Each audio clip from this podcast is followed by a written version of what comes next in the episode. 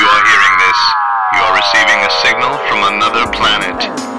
Fanboy Planet. Watch anime chicks with inflatable breasts. You might be a Trekkie. Sit back and watch as the uber geek goes and kicks it up a notch. Turn to the letter F in your dictionary and add this word to your vocabulary. Take a look, cause I'm the real McCoy. Damn it, Jim, I'm not a doctor, I'm just the definition of a fanboy, baby. I'm in nerd overdrive, I will always survive. Fanboy, baby. It's so We're recording. Okay. So, Hey, that's all right then. Hey, this is Derek McCaw. editor- no, no, no, no preamble. No. You want a preamble? No. Everybody knows a preamble. Look, we're standing at Statuary, and I just don't want a truck to go by. We're literally on the streets of San Jose.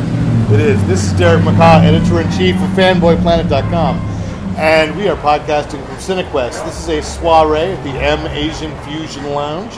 Uh, so we just wanted to uh, have a bit of a special episode this week. But first, of course, recording this, I hope I, I got to take his word for everything. To my left, with a glass of wine, he probably needs another one shortly afterwards. We're definitely recording. This is Rick Bretschneider. There we go. So that one's for Sal Pizarro. That means three episodes in a row in which we directly reference one of us drinking. So uh, we've got a little bit of comics news, a little bit of movie news, a little bit of TV news, because the big focus here is, of course, it is CineQuest, which means that what we really want to talk about are the movies at CineQuest and, And the people we want to talk to. and and that, that because we're always time traveling, we've already talked to them. Even though Even though it's about to happen for the haven't. listeners. Yes. That'll be the next episode. Yes. So anyway, uh, here we go. Of course, you can find us on your favorite podcatcher, iTunes or whatever they're calling it now, Apple Podcast, and uh, you can also, uh, if there's something we talk about, because we are going to talk a little bit of comics. If there's something we talk about that you think you would like to uh, have for your very own, you can, of course, if you can't find it at your local brick and mortar store, you can use the handy dandy Amazon link, including, which I just put up at a listener's request, a link to my upcoming book, I Was Flesh Gordon. Uh, Nice. so there is a Nice. direct link to you actually buy. had a listener say, "I want to buy the uh, book." somebody texted me, "What's the title?" And so I said, "Okay." I mean, it's not out yet; it's coming out in a couple of months. But Is you it on can Amazon? Pre-order. Can you You pre-order? can pre-order it on Amazon. So I put the link on the sidebar. hardback, Directly, paperback. uh, it is. I believe it is hardback. wow. So Ebook.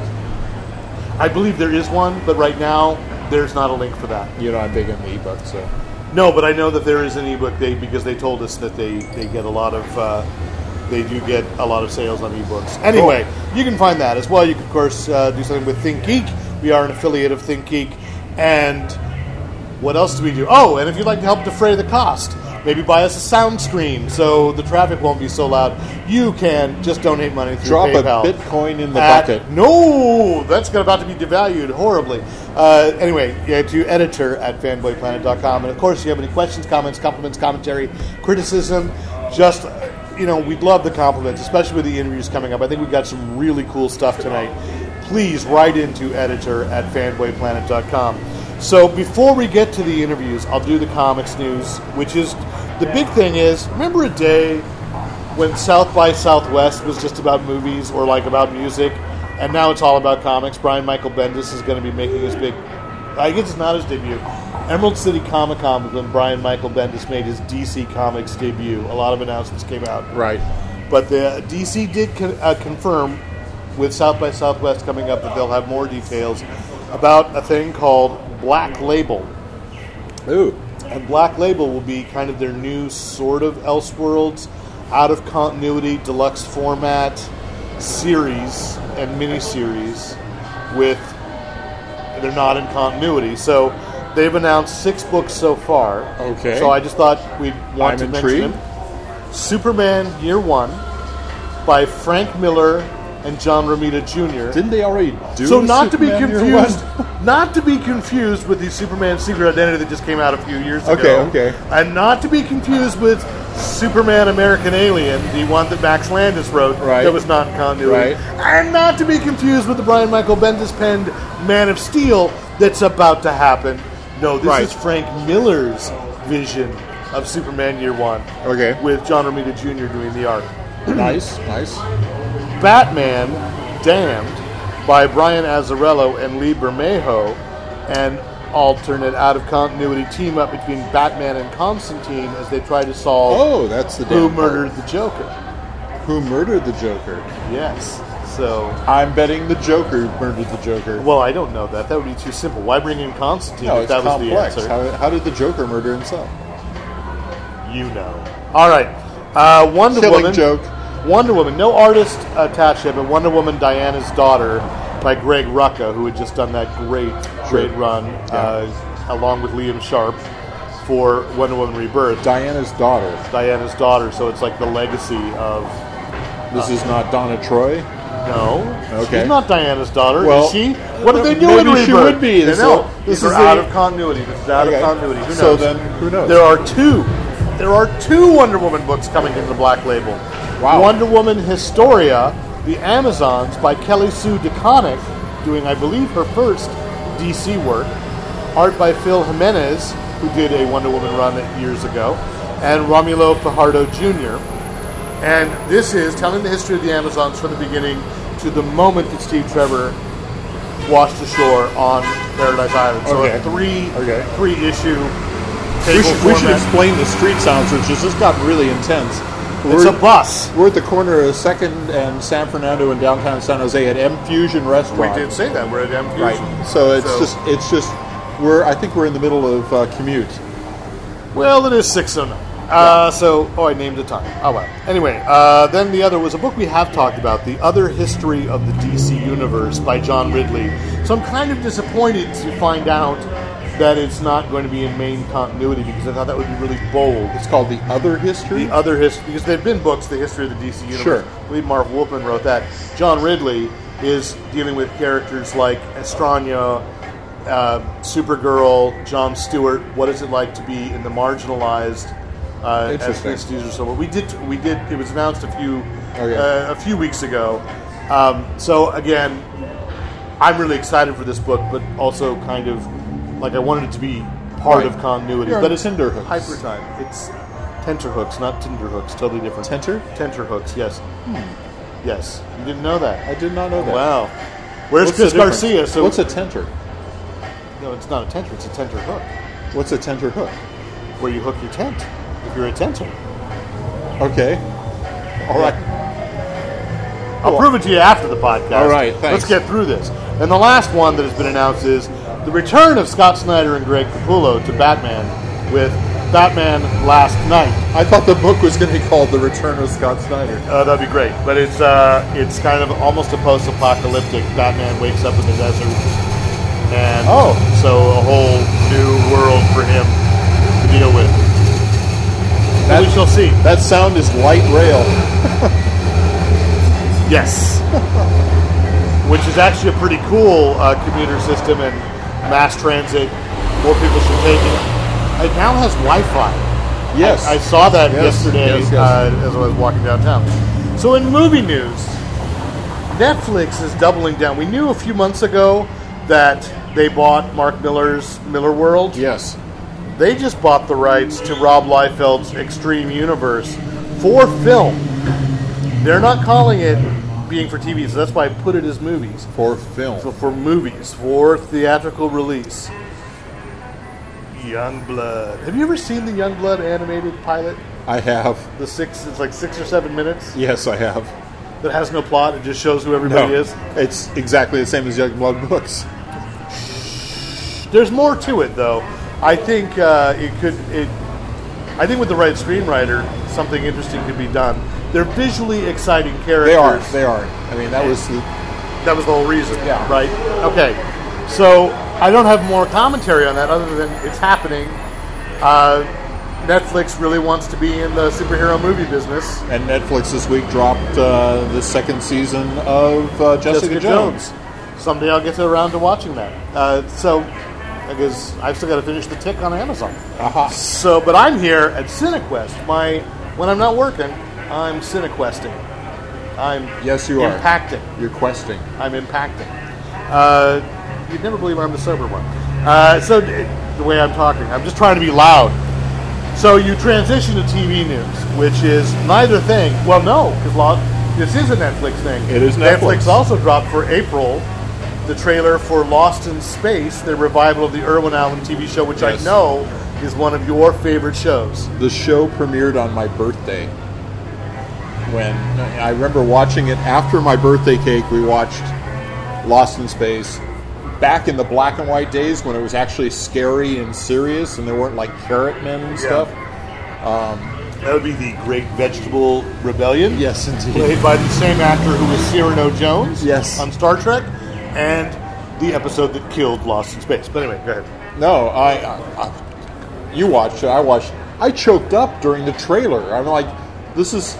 I had forgotten how much it means to me to have a story that's built around an actual family, and they say so many things about you know Robinsons don't do this and Robinsons, you know, it's like yes, I love this. This is It's fascinating to me because years ago I just I was in uh, Prometheus Entertainment's offices. Um, that being at least at one point the production company that owned the rights to all of Irwin Allen's Right. stuff. It was just a nice. I'm waiting for the light rail to get by. it was just a nice conversation with Kevin Burns, and I think Kevin's still involved in this.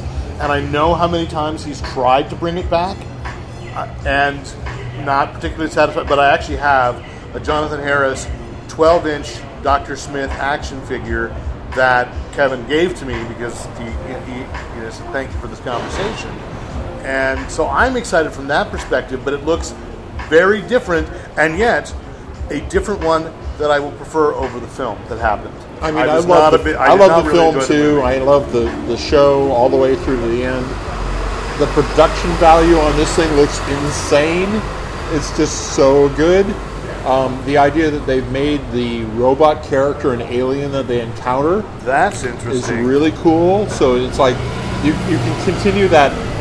The, in the TV show, the robot originally was programmed to destroy the Jupiter 2, and then it was like, was there's, can we trust the robot thing? Yeah. Now, this is going to be like, well, can we trust this alien robot thing? and it seems more co- coherently, cohesively serialized. yes. that it's one get off this planet and it's been years maybe even decades since i've watched the original series but my memory is it was just sort of this random it wasn't planet to planet but all these other aliens would show up They did move in the first season. They moved planets a couple of times, and then towards the towards the end of the series, they they kind of were stabilized on one planet, and they had their gardens going and everything. so yeah so Yeah. it's interesting it's uh, diverse it's and parker posey is dr smith i'm not sold I love Parker Posey. but I know I that just she's love great, Parker Posey. and so I'm really, I'm really intrigued. So I give this credit for that. yeah, looking forward to it. The- and that's this month, right? That's April. Oh, it's April. I, Next think. I think I saw it was April 13th. I think you're right. So Right. uh, the next big thing of this week, before we get to the interviews, is that because one day it will be all Star Wars all the time, Lucasfilm announced that they have hired Jon Favreau to write, I guess really say, develop, write, and executive produce uh, a Star Wars live action TV series. They waited till they finished Rebels like two nights ago, three Right, nights right, ago. right. And now it's like, and the story may continue, or we may go 40, uh, who knows? Who knows? But what I would guess is this is for the Disney streaming service, but I don't know It's that. a fairly safe bet.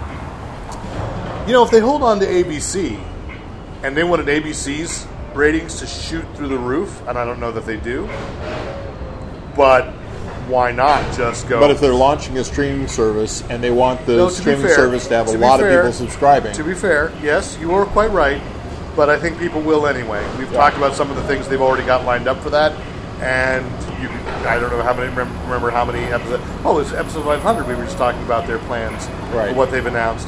But in that was that there was a possibility of a Star Wars live action series. It's a Jon Favreau live action series. This is the guy that made one of the movies that should not have worked work, which was Jungle Book. That should not have worked. He's about to do the live action. He's almost done with the live action Lion King, which should probably not work, but will work because it's Jon Favreau. you know, so I, I, I will bet on. And yet, I know I have a young cousin. He's uh, 11, who, when they went to see Black Panther and the trailer for Solo came on, he said, "Isn't this ever going to end?" and his younger brother said, No, it will last forever. So, uh, so shout out to you guys. You know who you are, Alec and Andrew. Welcome. Now welcome to we're- the podcast. There was a time where we were wondering if Star Wars was ever going to come back, and now And we're wondering. now we're like, now we're going. just- it's going to outlive us. It? Well, I knew everything's going to outlive us. Well- everything, everything. So let's get to let's get to the uh, the fun stuff. This was fun, but let's get to the to the meat of this week's episode, Okay. which is interviews. This is one of my favorite times of the year because, like, I go to Comic Con and I love I love talking to creators there and getting interviews at Comic Con, but here at CineQuest, we get to hang out. I really get more friends. Oh, yeah. You know, the, people become friends. Uh, I've already got someone to have a pint in a pub with. That's my alcohol reference in London when I'm going in May. Uh, but really have met people that it turns out, oh, we have mutual friends already. Why haven't we met before? This is great. and frankly, we still have friends from prior cine. Oh, absolutely, absolutely. One, unfortunately, we missed this week. She came back. She was just here for su- Sunday afternoon, and I went home and watched the Oscars, not realizing, putting together her, that Emily Burley's Goss with the movie Snapshots. This is going to be your only day here. Yeah. But we, of course, met her a few years ago with the House on Pine Street, which I love the Keeling brothers and, and Emily. We had great conversations years ago. Terrific. Still keep in touch. Make sure, you know what's going on with you guys. This is awesome. But let's get to who we met this week. Let's let's first up, one of your favorite movies is CineQuest. Yes. I I feel like I have to back away from saying favorite because somebody ex- I, who shall remain nameless except he was Mike Rabel uh, criticized me. You're choosing favorites now, and I said yes. I usually just say you're in my top ten. Okay, and I've seen eight. Uh, so no, I, I no, I, I went hands down with one of them, uh, with the short with uh, Space Girls. Oh, let's Space be, Girls is awesome. Let's be honest with that. It was awesome. Yeah. That should that should win an award. I'm, I'm not going to hold back on it because that was so charming and beautiful. Uh, so, but the first one, we wouldn't call it charming and beautiful. No, No, but you did love this film. It's called Hunting Lands, a thriller, really cool. And I apologize because I realized as I was listening to this interview last night, I said, "Oh, I messaged Rick, and I don't know why he's here." And then I realized, well, I messaged you, but in my head, the implication was, "Come on by," because people might come by. ah, And so, but I think you were with Debbie, so there was no way on Saturday afternoon. I think. So it might not have been possible. Probably Just not. say yes. It's probably Yes. better to just go. I'm with it. agreeing with you. Yes. Uh, so anyway, I so I apologize because you did later meet all these guys. oh no, we hung out last night. cool. We got Yeah. drunk together. Oh, hey Sal, that's for you. so Zach Wilcox, who is the writer director of Hunting Lands, uh, Corey Pike, who is a producer, and Corey's still around. I saw him in there, but Zach had to go back to LA today. Uh, and Marshall Cook, who is the lead in Hunting Lands. So I had a conversation with him in the back of the Continental. We talked a little about, bit about comics, and then after I stopped recording, Zach and I talked a lot more about comics. Isn't that always the way? It's Oh, like totally. you really want to leave the recorder going until No, I don't because I don't want to bore the audience. Yeah. I want to talk about the movie. So we did. So let's go with Zach Wilcox, Corey Pike, and Marshall Cook, Hunting Lands.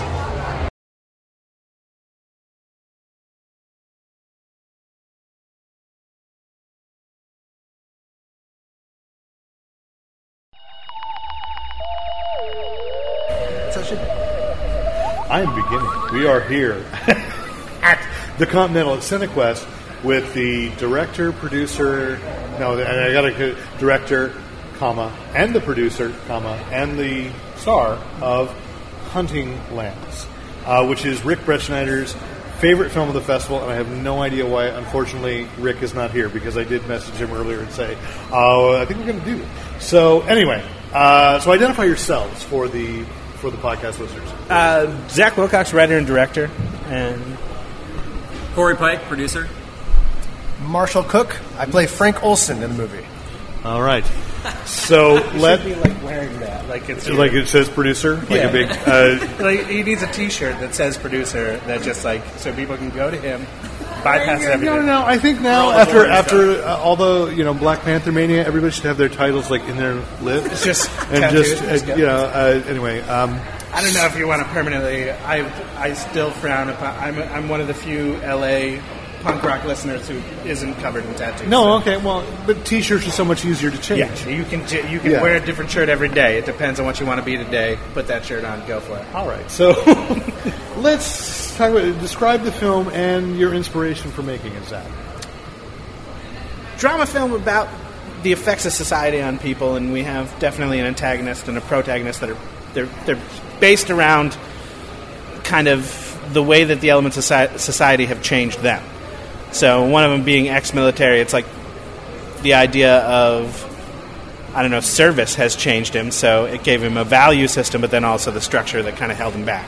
Which is like that's that's what I was talking about. Like most heroines have that idea of like you have a structure, and that structure dictates what you do. He gets away from society because he kind of fears what he's capable of.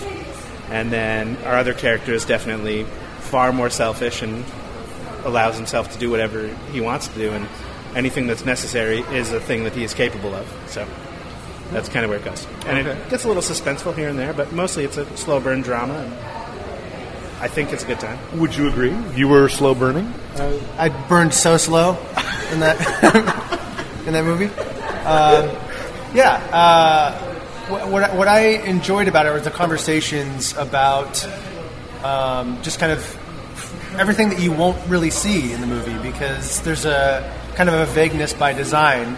So it you know calls for a lot of conversations uh, you know, between me and Zach about you know why Frank is the way he is and what motivates this and that, and and um, and it does, you know, it, it does inform my performance, and maybe some of that can be seen on, on screen, but it's not actually, you know, said in the movie. You know, like all, all, there's not a whole lot of exposition about like, oh well, you know, we've been friends for you know 15 years, and you know, how long have I known you, and you know, like there's none of that. You know, so you just kind of have to create your own narrative a little bit. So it's a different movie to a lot of people, I think.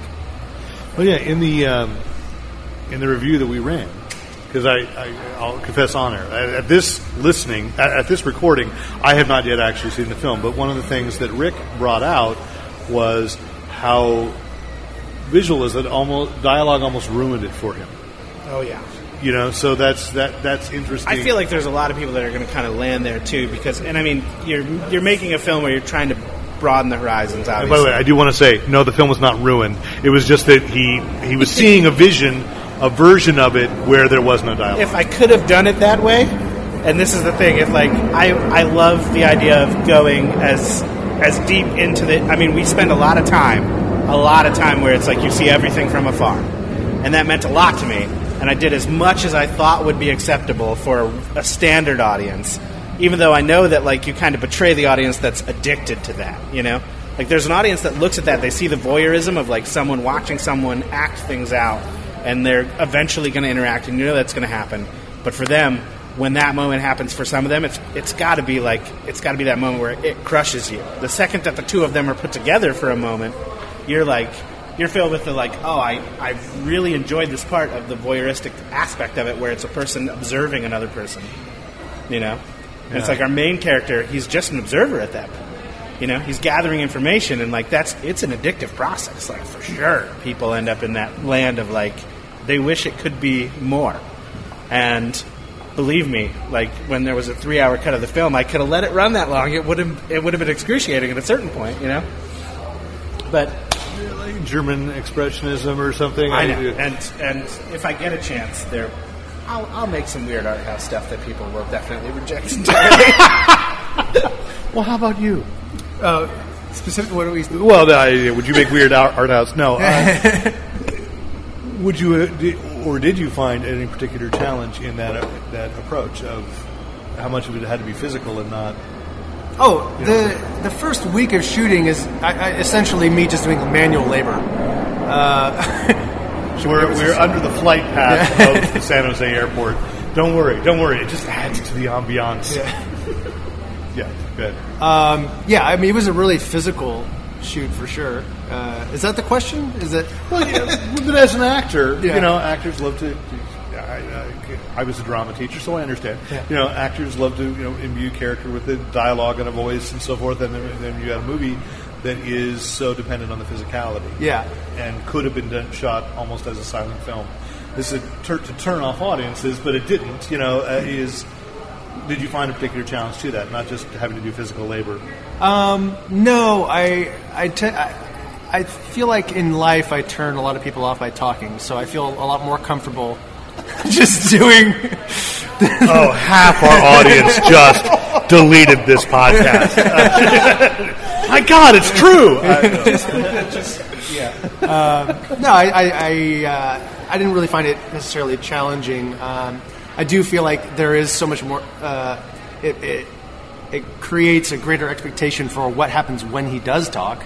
Um, but so for that, I mean, I did kind of trash my voice a little bit. I'd like I'd like smoke, you know, put cigarette smoke in my mouth and cough and scream into my jacket to really trash my throat um, a little bit uh, for that voice because I just don't trust this to you know meet your expe- expectations for the, for the character. First time you hear a man talk. Yeah. What's it supposed to No, sound like? that that is a lot of pressure. Yeah, And the Mickey Mouse voice just didn't. I know, I know. Hey, what are you doing? Okay, anyway. Uh, how about you? Do you want to do art house that no one will see? Are you- Uh, I'm a suit, and uh, the three-hour cut wasn't. I don't think gonna fly. You thought it was fant- He thought it was fantastic. he called me immediately afterwards. He's like, "I'm greenlighting this," and I'm like, "I think that we should step back a notch." He was like, "I don't know if that's what to go with," and I was like, "I'm sure it is, Corey." Um, as producer of the film, you might have different ideas of how it should go, but I, I prefer. No, that's not what happened. Our, our executive producer Edwin Stevens, who's the the most responsible uh, for this movie happening, um, wanted to do something that was bold and creative, but also wanted people to be able to watch it and, and enjoy it that were outside of the artistic community. So that was some of the push and pull between Zach and, and Edwin that I thought was, was constructive. I mean, I don't, I don't, I don't really know where you go when you have when you have something that you're trying to be. And I mean, the script was a lot longer. We cut it down a bunch because we knew what we wanted out of the film, and like we had things. And there's definitely like there's there's a version of the script that that dialogue doesn't start. Like right now, it's you get about 18, 19 minutes in before anyone speaks a word. Um, there was a version where that went 30 some odd minutes. There was a lot of stuff to do. And we shot a lot of that, oddly enough. Like that stuff that just, you know, it's like to show time and place.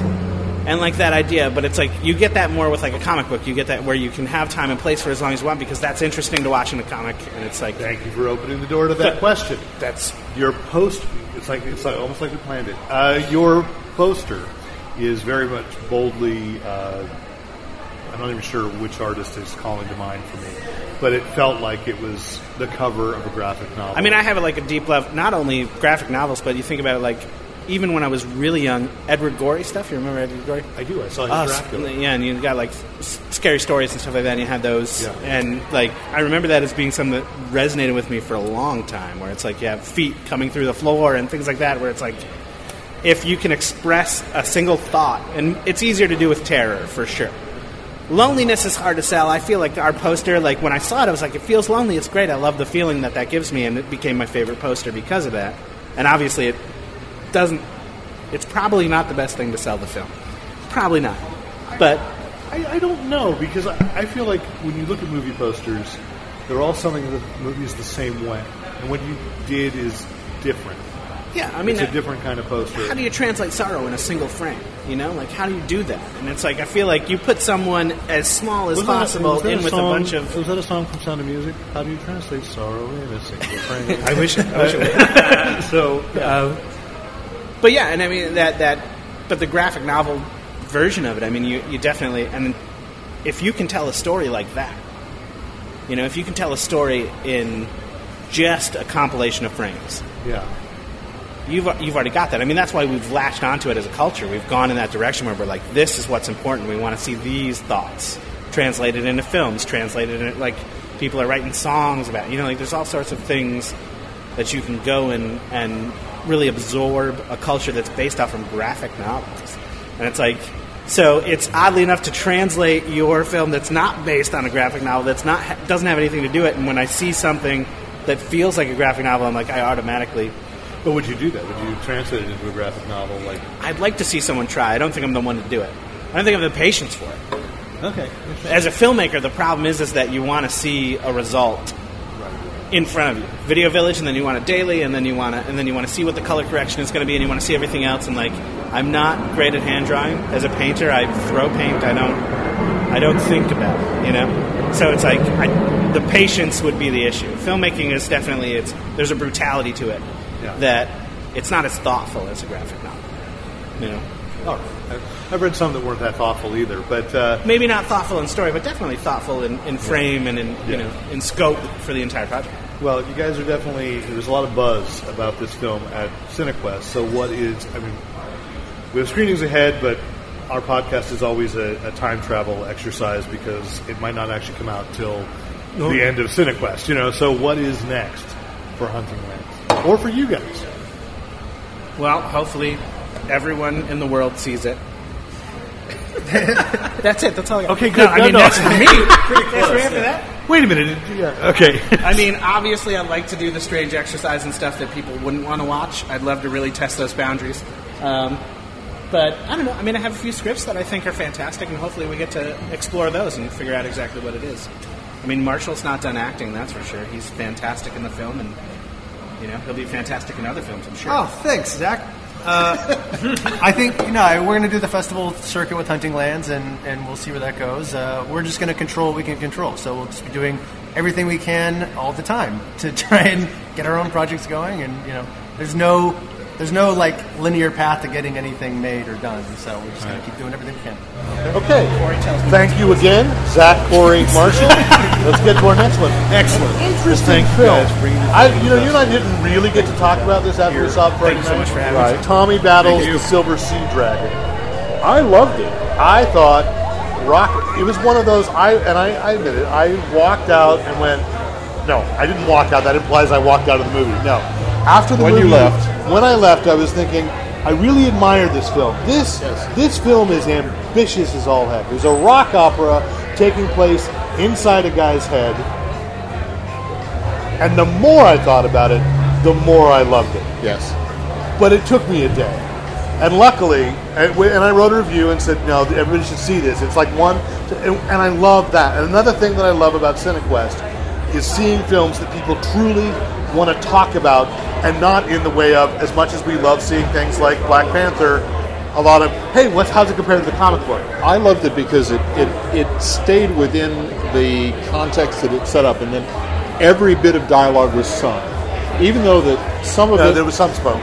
There was some very little bit. Some of it had a um, almost like um, a rhythmic st- rhythmic style that was repeated. Well, I'll tell you what I did. Went right home and ordered the CD Oh. of Moody Blues, Long Distance Voyager, which had songs on it that remind that Tommy Battles the Silver Sea Dragon reminded me of. Wow. Because I realized I only had the LP. Okay. And you know what I don't have right now? Is a co- turntable. So I need I needed a CD of it. And so uh, borrow my turntable if you no, want. well, why? I've got a CD now. Okay. Uh, so anyway, uh, there's that. So Tommy Battles the Silver Sea Dragon. I also got to sit down and talk with the writer, composer, director, star Luke Shyrock, and his producer and assistant director uh, Michael Ang- Michael Angelo Zerbos, who it turns out they were friends in high school. Oh. Lost track completely and he and Tom, uh, Luke was making this film, and Michael was brought on by somebody else to be AD. Wow. And they realized, Wow. wait, we used to hang out. That's faded. so anyway, Luke Shyrock and Michelangelo Zerbos.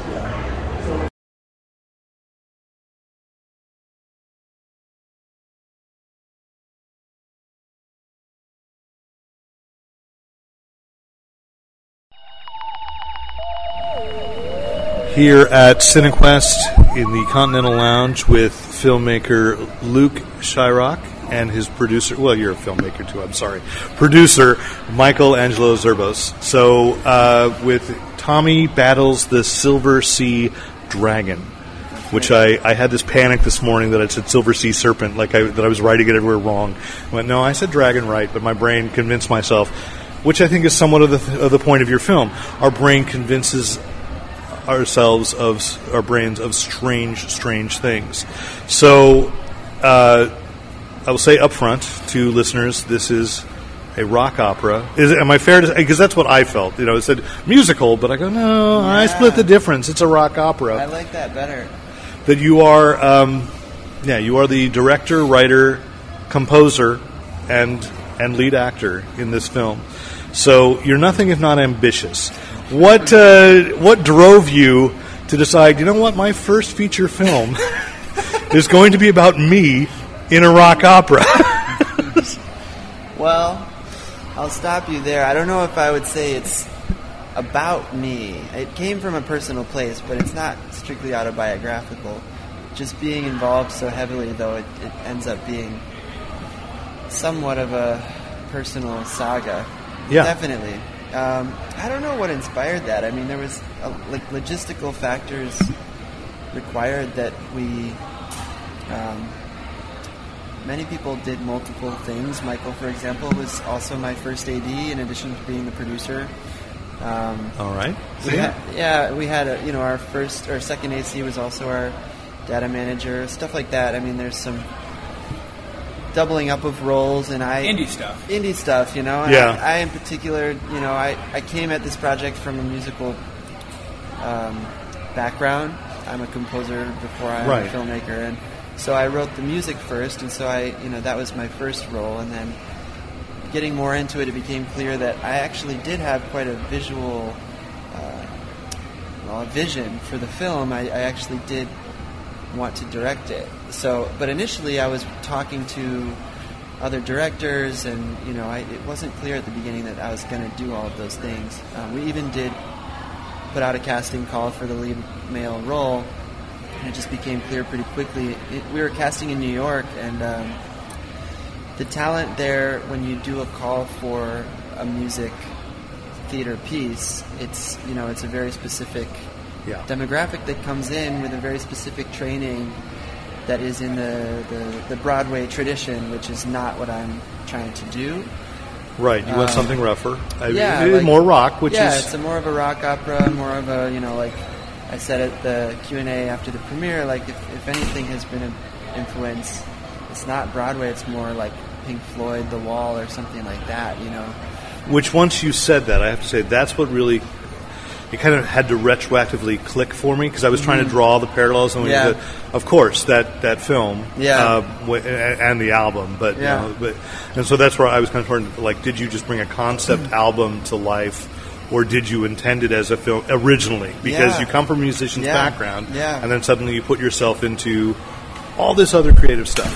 I think it was ne- well, it was never a concept album, but that was definitely that's the like first point of reference where, where the concept albums and like kind of operatic rock and roll albums that I grew up listening to, and um, those were big influences for me as a as a writer. But I always knew that this was supposed to be a film. I wrote it with that in mind. Okay. Yeah, yeah.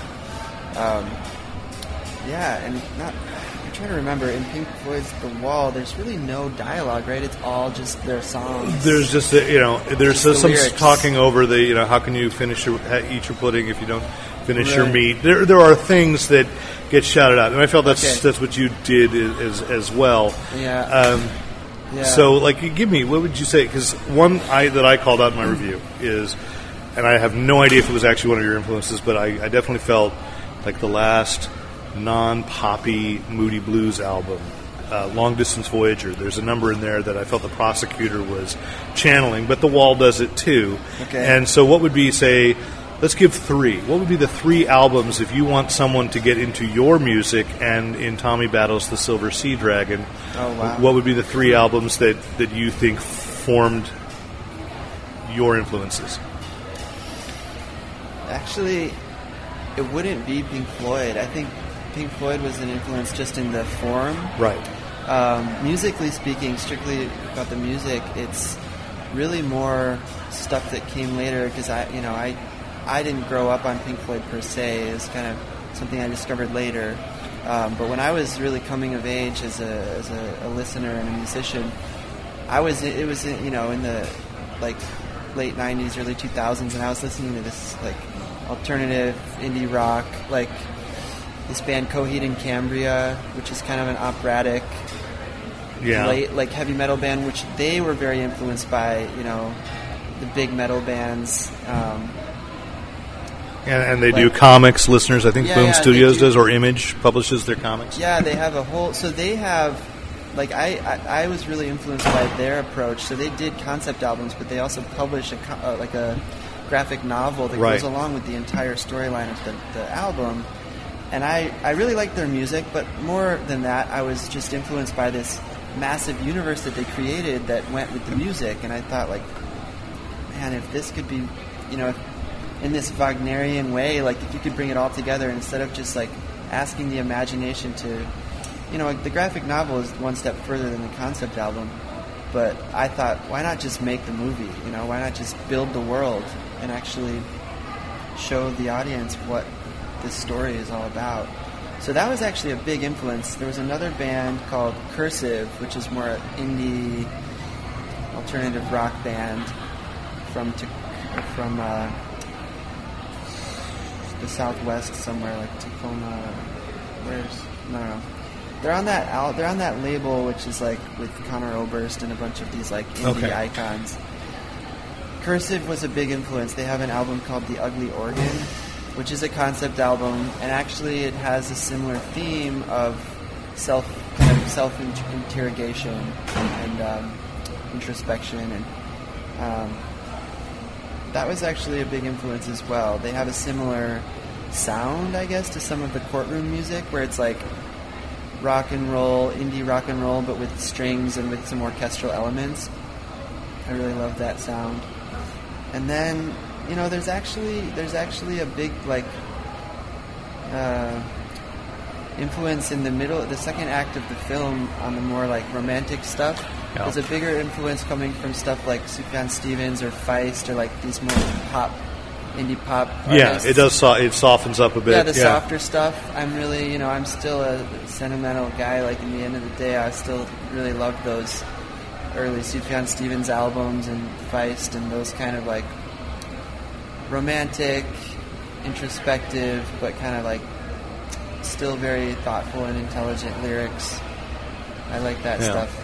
So I thought, yeah, like let's try to bring it all together and see what Was it therapeutic for you? I mean, I know you said it, it's not really autobiographical specifically, but I mean, you're definitely yeah. talking about a lot of therapy. You're talking, Yeah, you're, you're actualizing it in musical terms. So No, no, it absolutely was part of my process personally, trying to understand my my place in the world. I was coming from a, a time in my life where I was doing a lot of work in um, domestic violence shelters. I had just come out of undergrad studying social work, and I was planning to go into social work as a social worker for domestic violence shelters. And I was in Portland, Oregon, working at a shelter, thinking like, what do I really have to offer here? What, what can I contribute?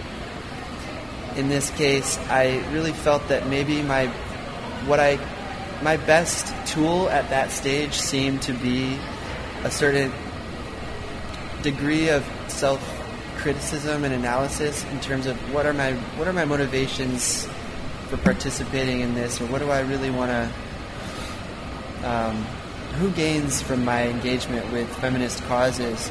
I wanted to really make sure that it was coming from a genuine place and not just a place of trying to feel you know. Yeah, it's a yeah. it's an awkward question for me because I, I spent some time watching, thinking.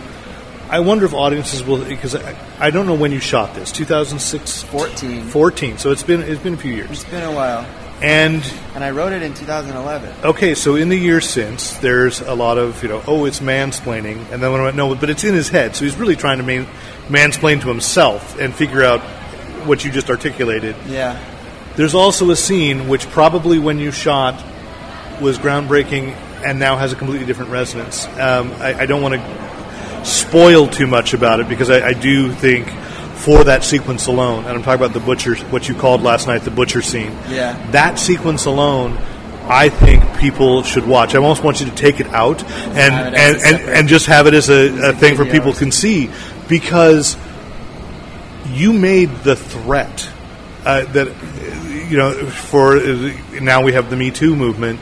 You made that feeling of I you know, and the guilt uh, or the shame that that some men, not all, feel as a result of Yeah. you articulated that so magnificently. I don't want to say beautifully because it was like it's, It's- wrong to say beautiful. It was just Sure. very affecting. Yeah, I think it's not it's not meant to feel beautiful. I don't want to appease that sense. I want to it, I wanted it to be confronting and um, and And yet the choreography was out of West Side Story. It really Yeah. felt like that. Yeah. You know. Yeah. Yeah, yeah, Which I guess in itself is also, at, for its time, was a very threatening musical. Yeah. So, yeah, it's true. Yeah, we were trying to walk that line, but still have it be very to feel very real, but in this theatrical, ex- express, express, expressionistic way. Um, but yeah, I mean that you know, like you said, it's not that the the the film was shot a long time ago, and it's not something that I could have planned that this would come out at this moment when this conversation is happening, and so it is it is kind of a a poignant time to be trying to have this conversation of what does Me Too mean for men who want to engage with a feminist a feminist movement or a movement that's trying to amplify women's voices, their women's experiences.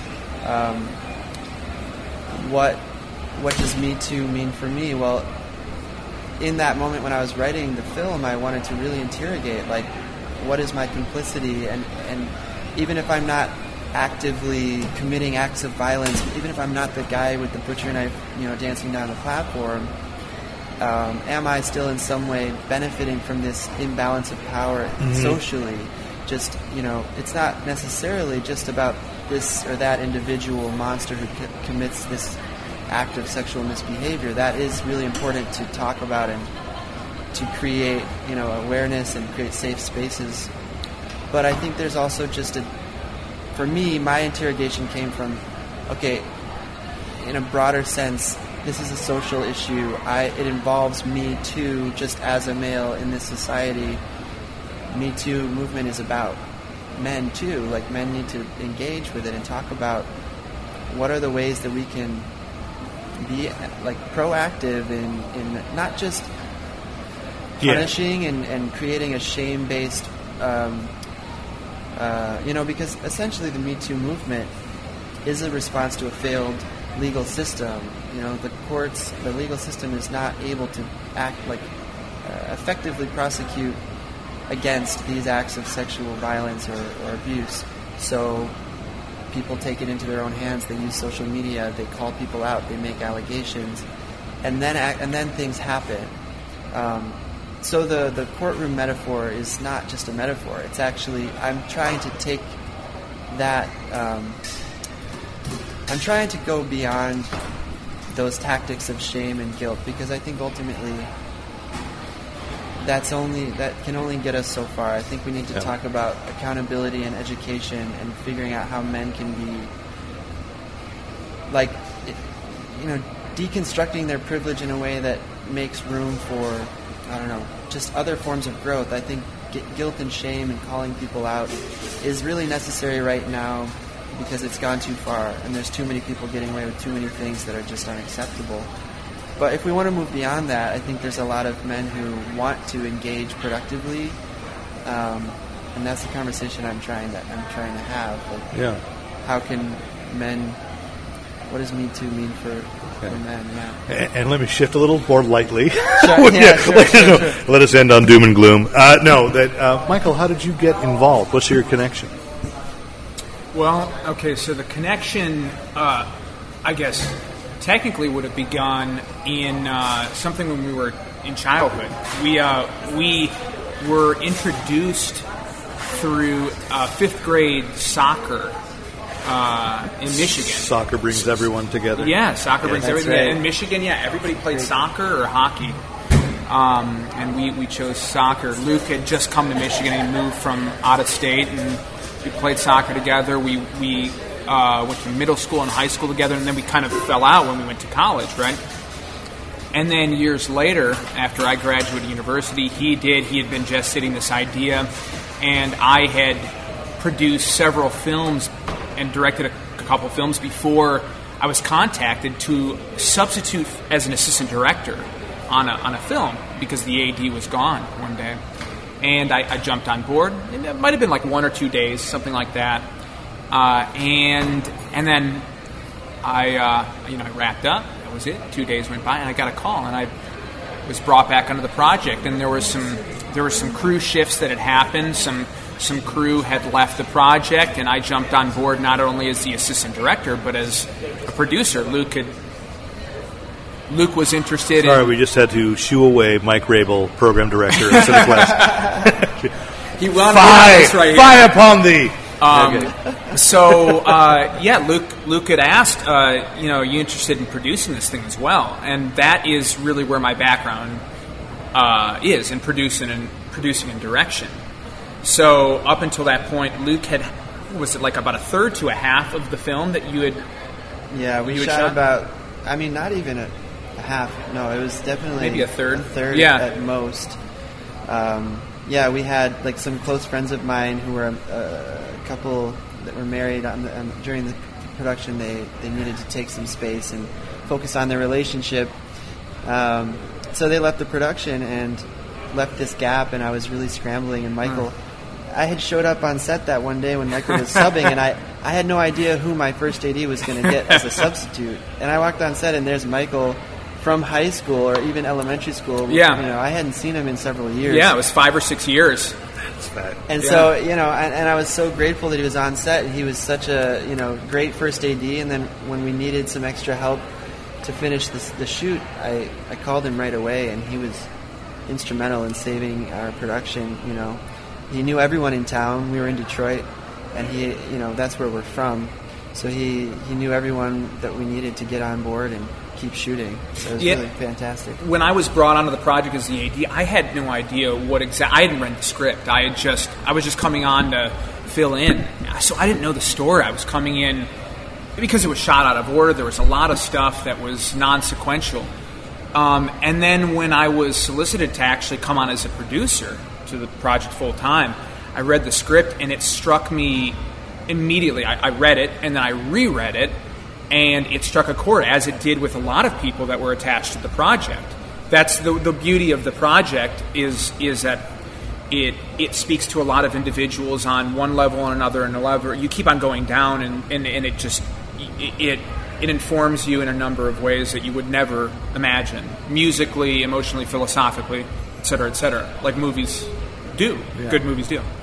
Um, and for me, it spoke to me on a personal level, um, and a philosophical level. And I knew that I had to be a part of it. Not only because I knew Luke and I wanted to support Michigan filmmaking, but I knew that he had he had something here. And I I gotta say, it was there were some trials and tribulations along the way. It was definitely one of the more challenging films that I have produced.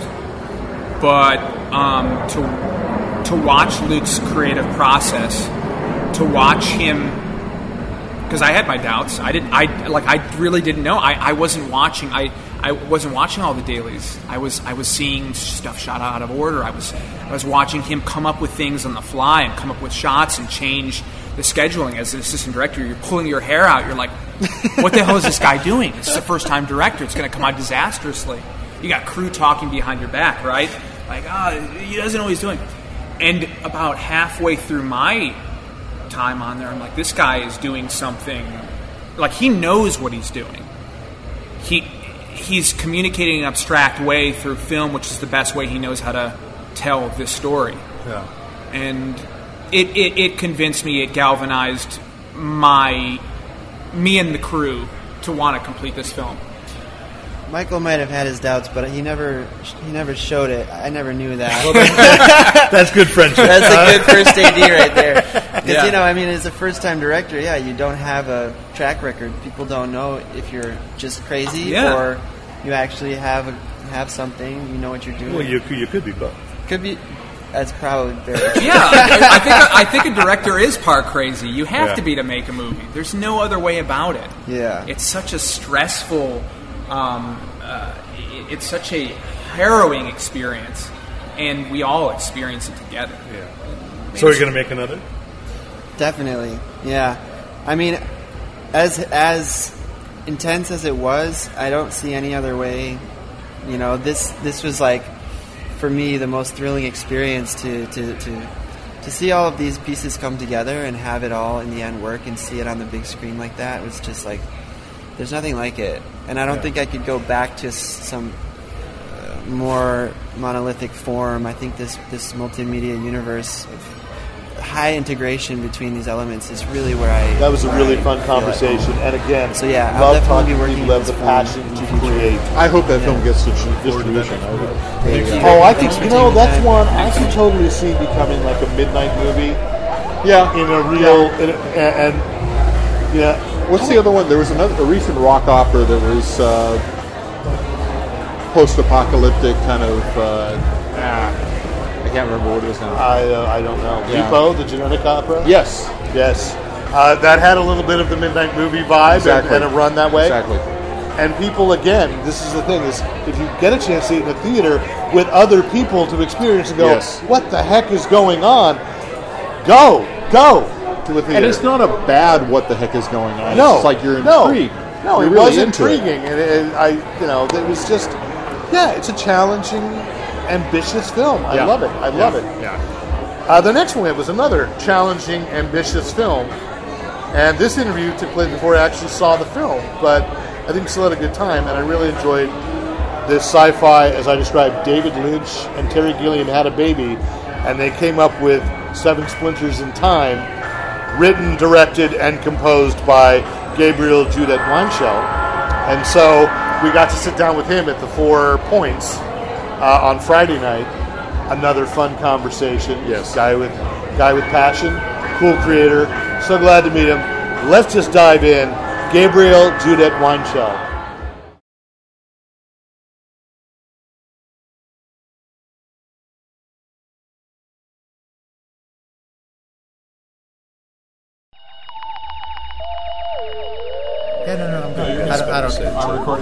Recording now. You start running. All right. Well, we are at what hotel are we at, Rick? We're at the Four Points.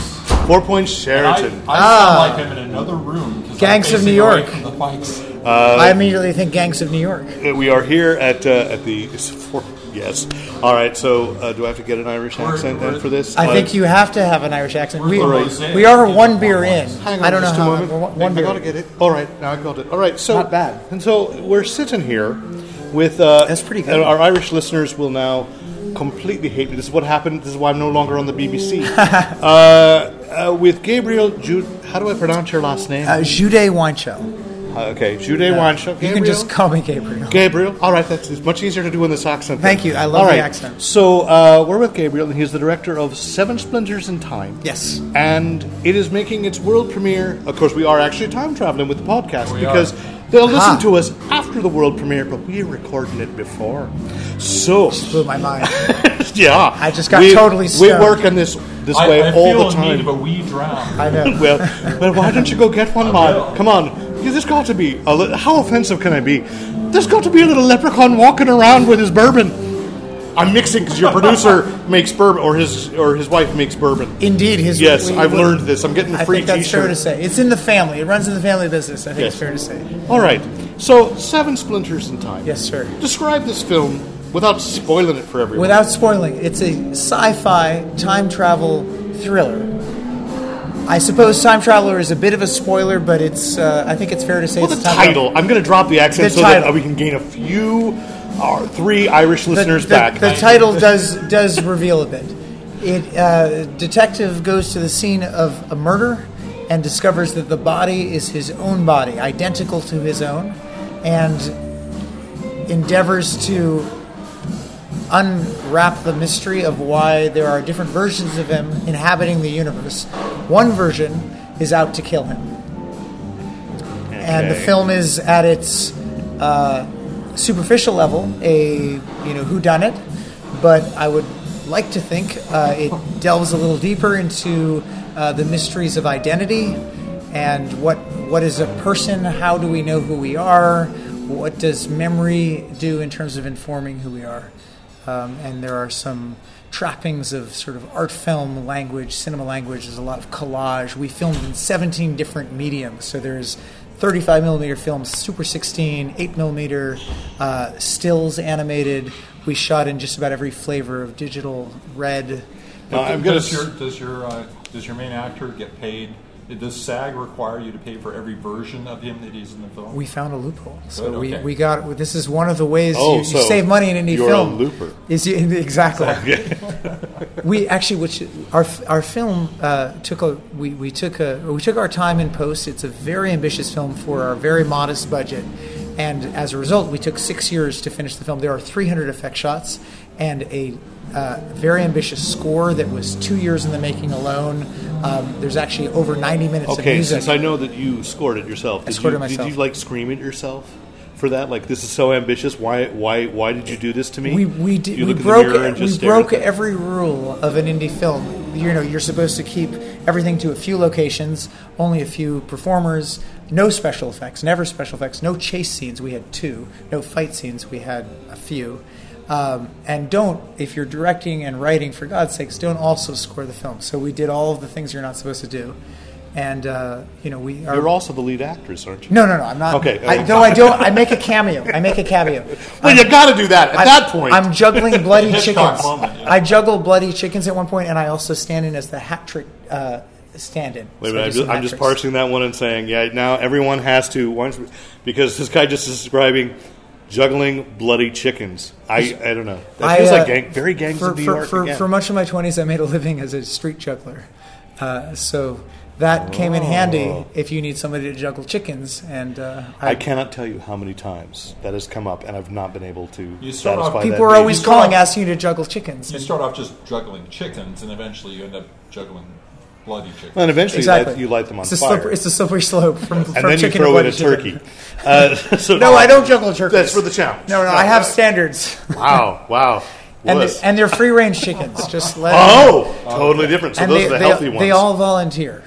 Yes. They're in for Good. it. So yeah. we got our two PETA listeners back. Very good. exactly. So uh, I was talking to uh, your producer Gil Yes, earlier, Gil and he Holland. said that he actually discovered you walking into the basement of a festival. This sounds like like I wasn't sure when he was starting to describe it. Was like, did he find you chained up somewhere saying, "I have a story to tell"? But it was apparently a film festival where there was like a screening in the basement of a We- hotel. we were it was the, a uh, short film. We were in the downstairs of the Angelika Cinema uh, on Houston Street in New York City, and uh, Gil. We were at the IFP market, um, and I had a uh, featurette. It was a 46 minute film, which is actually technically by Academy standards, it's a feature length film, but we're going to call it a featurette. I did And- not know that about the Academy rules. I know they have they have very low standards for what a feature pertains. Um, I mean, nobody's ever complained about a film being too short, so 46 minutes is actually you know. But at, at any rate, I had a film showing there. Gil had a documentary next door, and I think Gil had seen his documentary plenty of times and wandered into mine and liked it. And uh, I I, th- I can't remember what happened next. I think he approached me and said, "Hey, I'm Gil Holland. Um, I really liked your film, and I have this music label. I'm also a producer, but I have this music label, and I I have a, an artist I'd like you to do a music video for." And I didn't know who, I didn't know him from Adam, and um, but I asked around the festival, and everybody knew who this guy was. This guy Gil Holland, everybody, and they said, "Whatever you do, work with him." And Gil said, I have a thousand dollars. That's my budget. And I was like, and even as a 24 year old, I knew that was a low budget. Uh, but everybody I talked to said, whatever you do, work with him. And it's been one of the best decisions of my life. And we've been uh, collaborating in different ways uh, for many years. He, uh, his record label put out some of my folk rock records, uh, some of my film scores, and now he's a producer on this feature film. And you are impeccably dressed, by the way. We should tell that. That is true. Uh, Sal Pizarro is going to send me a photo that he took of us earlier, and clearly I was going. This is the first day of the festival. Where I'm like, I'm going to do the nerd look. I'm wearing a Big Hero I like Six your shirt, shirt. I like your and shirt. Uh, and it was like, this is what you know. This is what I normally dress like. I was better dressed for work the rest You of have the an amazing button down. This, there's uh, look like astronauts on it. and This is uh, some Big Hero. Six. It's the characters of Disney. Oh, very It's cool. a Reyn Spooner. Uh, Amazing. shirt. So, I think that wins. No, I don't know. The I- problem with that shirt is that it's too authentically Asian in flavor that people will look for the second level of what's in there. That's okay. Yeah. There's a lot going on. I with like, that there shirt. is a lot Yeah. going on with this Yeah. shirt. Yeah. Uh, but look, No, no. back to you Oh, good, okay. and your sartorial splendor. So the 46 minute feature featurette. Was that the beginning of Seven Splinters in Time? Or, Not at all. Okay. To- totally separate. Then I misunderstood you earlier. So. The only connection between those two films is uh, we actually have a clip of that film in this current film. But other than that, and one of the character names, Eliowax, uh, named after an English professor of mine, is purported in this film to be the brother of one of our main characters, Theodore Wax, played by Austin Pendleton. So But you're other than that, creating they're a separate. highly intellectual version of like the View Askew universe. It's, you're doing it's, the Kevin Smith it's thing. just a, a series of crazy, self-referential. Uh, Well, you're planning ahead actions. for when you, be, you become big, It's- and then the archivist can find It's all these hubris, connections. Yeah. indeed, indeed. That's all right. That's right. And then you just mentioned the actors. So Austin Pendleton, Austin Pendleton. who was just a fantastic. Oh, my I mean, God. almost like I, it's like almost a cult career. He's a like he's, one a of those- legend in the in, in the living flesh, and and hasn't gotten I think his proper. I mean, he uh, the man needs an Oscar, and he's been around forever, and he's one of those guys like you've seen him in so many things, and everyone knows his face, but Yes. maybe maybe he's not quite a household name He yet. is one of my all-time favorite actors. Oh. So this is you know really just cool to and such a mensch and such a pleasure to be around. We had him for I think three or four days on set. He plays Fyodor Wax, the um, the mad scientist uh, who invents the uh, the time travel experiment, and he um, he just brought so much um, life and charisma to the character, and um, we just loved having him. He there's one scene he has I think it's roughly seven pages uh, of monologue where he's it's sort of a large uh, expository sequence, and he just grokked the whole thing, and could do it off book. Oh, you're okay. No, I'm saying bonus points to you for using the verb grok. Oh yes, yes.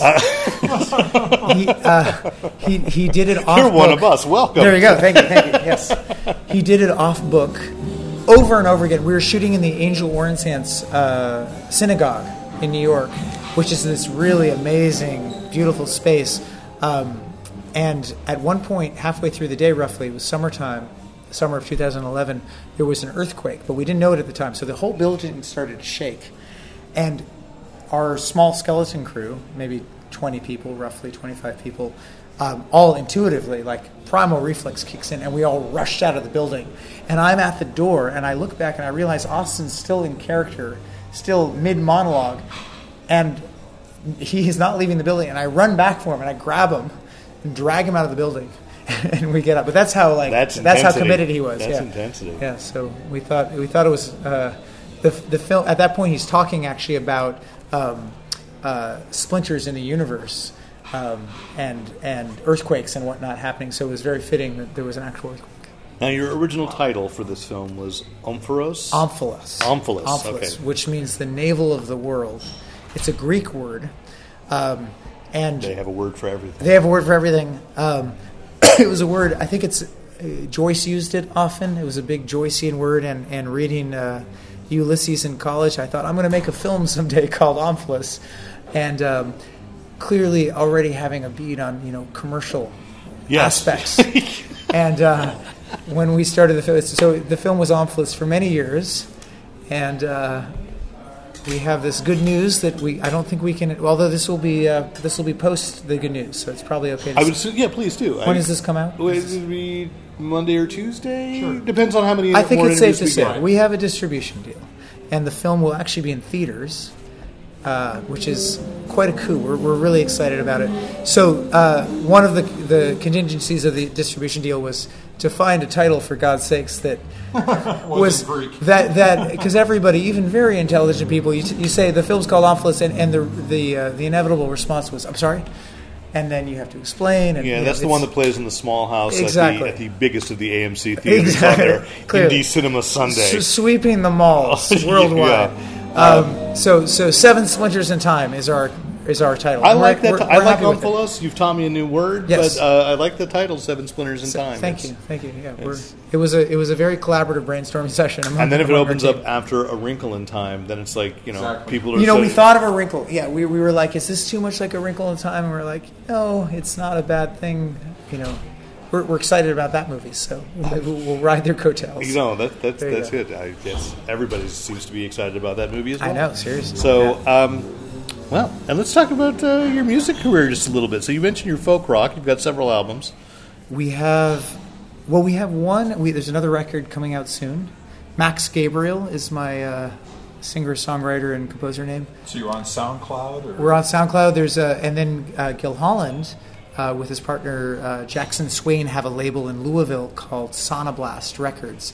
They're a really great sort of boutique label. There's a lot of really great artists on them, and I'm happy to be among them. So um, they're putting out, they've put out a couple of my soundtracks. So uh, I did a documentary called From Baghdad to Brooklyn, and that soundtrack's available. And then our Seven Splinters in Time soundtrack just got released. Excellent. Score, yeah. Oh, cool. So, But um, yeah, always been a musician my whole life, and um, did a record with a fellow named uh, Scott Healy, a really dear friend and mentor of mine. He's the keyboardist on the Conan O'Brien show, Oh. uh, and really great producer and just one of the best musical minds I know. And uh, we're doing a second record together coming That's up. great. Yeah, Well- he was he was amazing work with because he was able to bring in. He has like this crazy rolodex of some of the best like session cats in L.A. and New Wow. York. So you know, I went from playing in my bedroom and little gigs in New York uh, on the first record, and he was like, "So who do you want on bass?" I have Paul Simon's bass player, he, and he came in. We had B- Bakithi Kumalo, and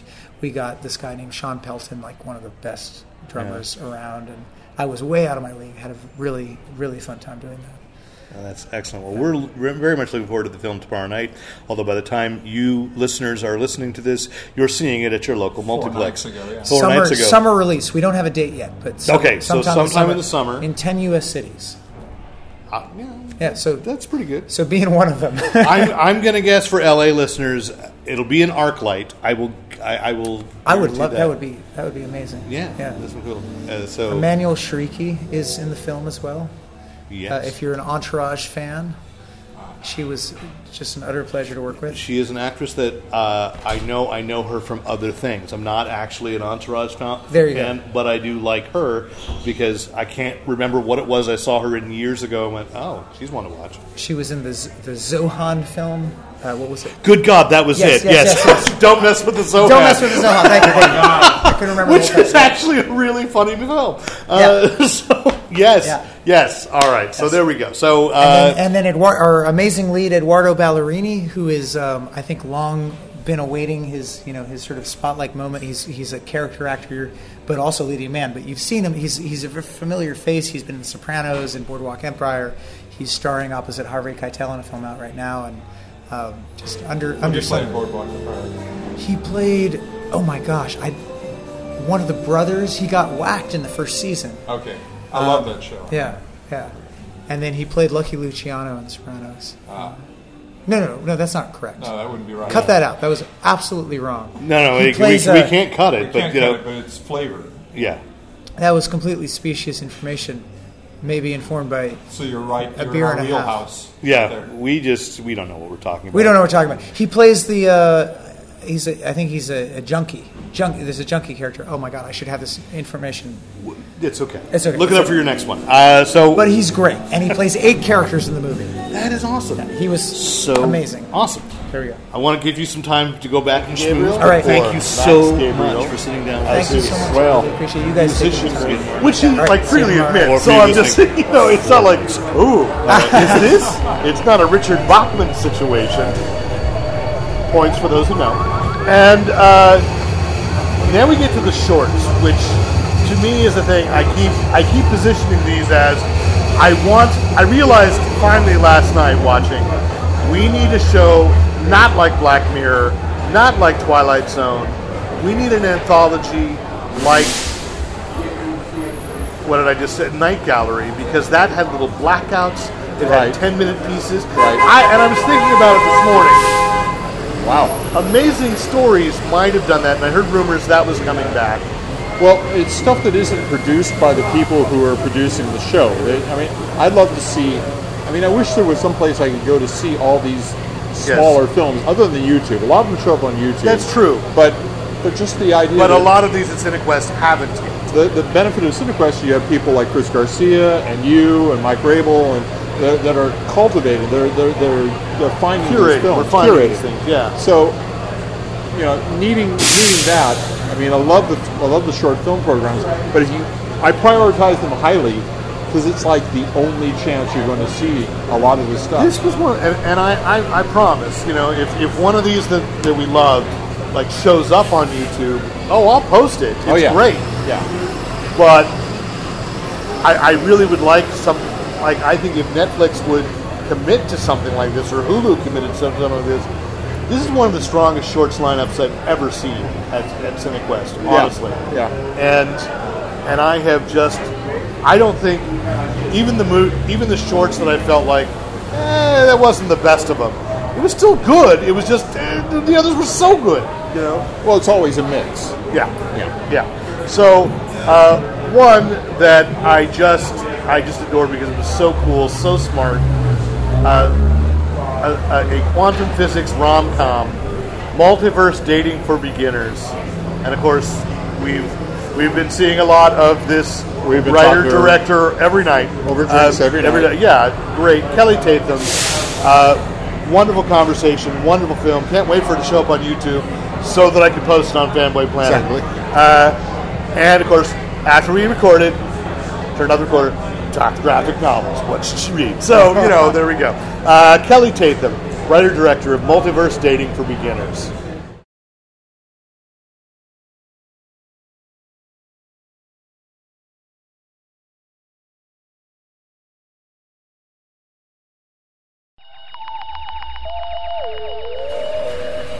Once again in the back of the Continental, the executive lounge, uh, with Kelly Tatham, who is a director of director, writer, producer. How many titles do you want to throw in? All of them. Okay, No. all of them of uh, multiverse dating for beginners. Yes. So definitely, kind of the the short film in the Fanboy Planet wheelhouse. So I'm going to start with a softball question. I should correct first. I didn't produce, but I did executive produce. Okay, well, okay, maybe that's. I'll get back. Okay, no, I'm gonna. Okay, yes. What's the difference between a producer and an executive producer? Because I have always wondered what does that mean. no, I sort of know, but Honestly, I feel like it could be different on any film because the role of producer is just all over the place. Um, but in this case, uh, my producing partner Sasha Duncan, uh, she uh, she also story edited, so she's a creative producer. So she helped with the script, um, and then helped and then did the scheduling and um, the permits and all of that. Um, organizing, facilitating, making it happen, uh, a million other things that you just can't even describe. Uh, and then, and for executive producer, I funded it. I it was self funded. So, in in a big film, it would be you know someone with all the money. But for me, it was just scraping together whatever I could. Okay, okay. so my softball question is: Yeah. uh, Can you explain quantum theory? Yes. So. I love quantum theory. I think um, the the way I describe it is that at, a, at the subatomic level, so everything's made up of atoms, of course, and once you go below the atom, um, things start behaving differently. So we live in this world and we understand the laws of physics and gravity and things behave a certain way. As soon as you go subatomically, it doesn't behave the way that we understand. And essentially, things don't. The, the particles are always moving between a wave and a particle form. Nothing is set or exists until you observe it. So once you go below the surface of everything that exists, nothing actually exists unless there's a conscious observer. So we are all just the bouquet in God's mind. Well, you know, I, uh, that's the tagline for the film: is all possible outcomes exist because at any given point, um, all possible outcomes do exist because it requires choice and consciousness for reality to take place. Right. So, uh, for those listening, if you did not guess, then the subject of Multiverse Dating for Beginners is a romantic comedy with multiversal choices, uh, alternate realities happening. Uh, and so, you know, what was your basic inspiration aside from, yes, you like quantum theory? Um, so my inspiration, you know, the, it's all over the place, but uh, wanting to address dating the way that I had experienced it. Um, and using the metaphor of the multiverse, um, films like Run Lola Run and Eternal Sunshine of the Spotless Mind, that this happens. hold for plane. we are we are under the flight path to the airport. Yes. So Um, yeah, so films like Eternal Sunshine of the Spotless Mind, Run Lola Run, Comet, um, a, a play I directed in high school called Sure Thing by the brilliant David Ives. It's a surrealist I've, I've directed that. No! So I do know what you're talking about. The ding and Yes, it goes over. Yes, right? yes, I know that one. Yeah. So Yes. um, that to me just really stuck in my head, and I love, I love absurdist surrealist comedy. um, and using, you know, bringing up all those raw, really intense, real emotions, but then exploring them through fun ways. So I wanted to put my personal experiences onto the screen in a way that other people would would understand and relate to, um, and hopefully get something out of. Okay, and you said you, uh, the question came up in the Q and A, so I will just it's interesting to repeat why the scarf as a trigger for alternate universes, which I loved the mo- the move. It was Yeah. like it was a great touch. Yeah. And who can get that magic scarf? Is what, We're selling them on the website. Oh, are you? we should. it's all magic. Um, the that's all science. Yeah. the scarf. Uh, the the first draft of the script, I he he brought the scarf out to her, but it wasn't what triggered the time shifts. She yells at, at the end of the first scene in the first draft. She just screams to the sky because she was so frustrated, and then that's what was. And then she realized that it was her voice that was controlling it. But then that wasn't very visually interesting, and it was comedic, but it didn't.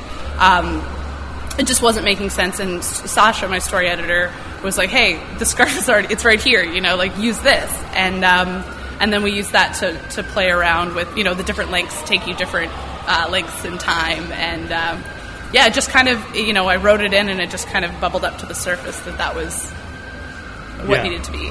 Yeah, and now you're interested in expanding. I, I don't know if it's right to say expanding your short, but you're interested in developing a feature that covers similar territory or similar thematic.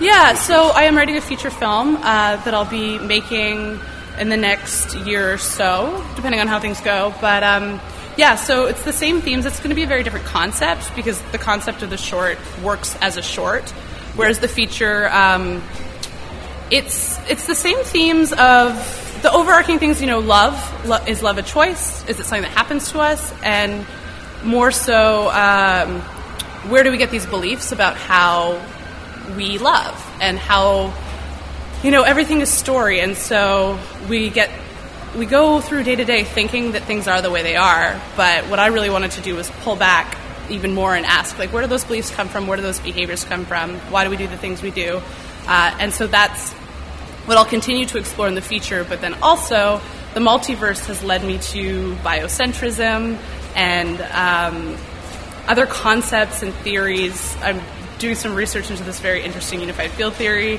and um, just honestly, like exploring the true nature of reality and how that comes to be, and how that ties in and weaves in, and finding parallels um, through love and choice, and yeah, true nature of reality. It's there's a lot going on. It's going to be a, a heady now, film. uh, do you stay sober for these thoughts? I like to indulge in some legal marijuana. yeah. Second interview in a row where that's come up. Uh, it, it's great for brainstorming.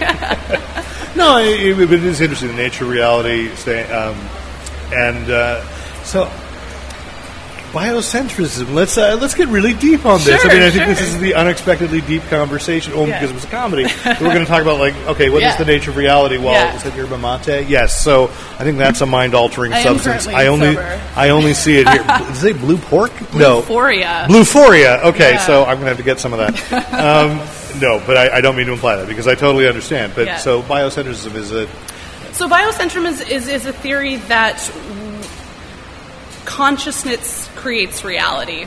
This is a really great quote by, um, I think it's Cicero. I might be saying that wrong, an old philosopher. Basically, Uh, there's a series of big Finish audio dramas about Cicero, starring the guy from uh, Dirk Gently's Holistic Executive Agency. Anyway, so I just had to throw that in because we love big Finish audio. So go ahead. nice. Um, basically, and I might be butchering the quote, but it goes, um, Why do you not believe the universe is a conscious intelligence when it gives birth to conscious intelligence? So everything that we understand is, is cycles of uh, life and death. You know, humans give birth to humans. That's how Yeah. they exist. We, we, you know, and so to think that the universe isn't conscious seems kind of silly when you look at it that way. Um, but so, and I, I think you know, there's a lot of New Age and there's a lot of Eastern philosophy and religion that has addressed this subject. But biocentrism is the first one, the scientific theory, where they're proving it through physics or biology. And um, I mean, do you, how I can give you an example of. Do. Yeah. So if a tree falls in the I got forest, time, yeah. if a tree falls in the forest and no one is around to hear it, does it make a sound? What do you think? well, no, I, I, I do understand the scientific answer, which Yeah. is it needs a receptor to hear the sound. Exactly. A Exactly. vibration, otherwise goes nowhere. Sure. So it doesn't make a sound. If if you don't, you need a conscious. But if a plane flies overhead, it doesn't interrupt the podcast. Yes. Okay. Um, yeah. So you know, you need uh, uh, ears and a conscious brain to under to understand sound.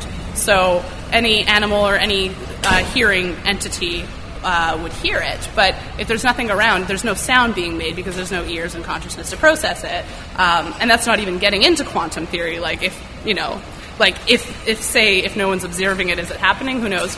But um, but if there's no ears around. So, and this this theory goes deeper and deeper. And for me as a storyteller, I love doing the research and I love learning about all of that. But I don't I don't need to fully grasp these theories. I, I, I- take what I need to tell the story, and then I interpret it through. right. We saw there was a short film that included that today, right? With the um, our brains are tiny. Oh, that was the uh, Harry Soul Man.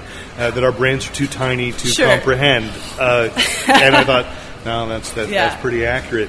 Are you influenced by any science fiction that has come before? Yes. Um, you know, I think so. You know, labeling things like in terms of saying this genre is science fiction, and sometimes I, I things It- that it I all- love I it- it- consider science fiction that other people it might all not. it all comes out of romance. I've argued that because in the in, in Shakespeare's day, anything that was unbelievable was was a romance. yeah.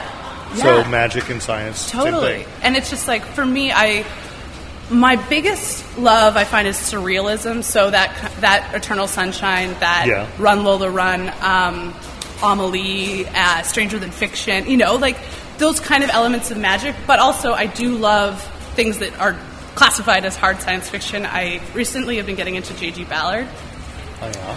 and uh, I find his work really fascinating. I read uh, The Terminal Beach. That's a book of short stories. Yeah, I've heard of it. I yeah. I love, I love, um, I love science fiction that is exists in our world, and things are just slightly different, and people are grappling with how, do you, to how- understand. How, do you feel about Philip K. Dick? I haven't read any Philip K. Oh, Dick. but I've God. seen a lot of the adaptations. Sure. Yeah. He's frighteningly accurate.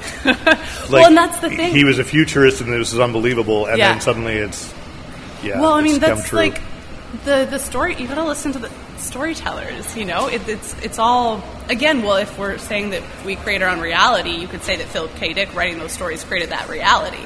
Um, which he also believes. Yes. believe. I'm sorry, he had some rough years in the past. yeah, the but I also think art and storytelling are kind of this expression of of grappling with with understanding and processing before science gets there. And so you see that in art a lot in, in painting. You see like these mathematical equations 30 years before the scientific breakthrough came. So I Mhm. really believe that, that art in general is the like kind of pre-verbal or verbal, but on the sense of through metaphor before we get to the scientific understanding.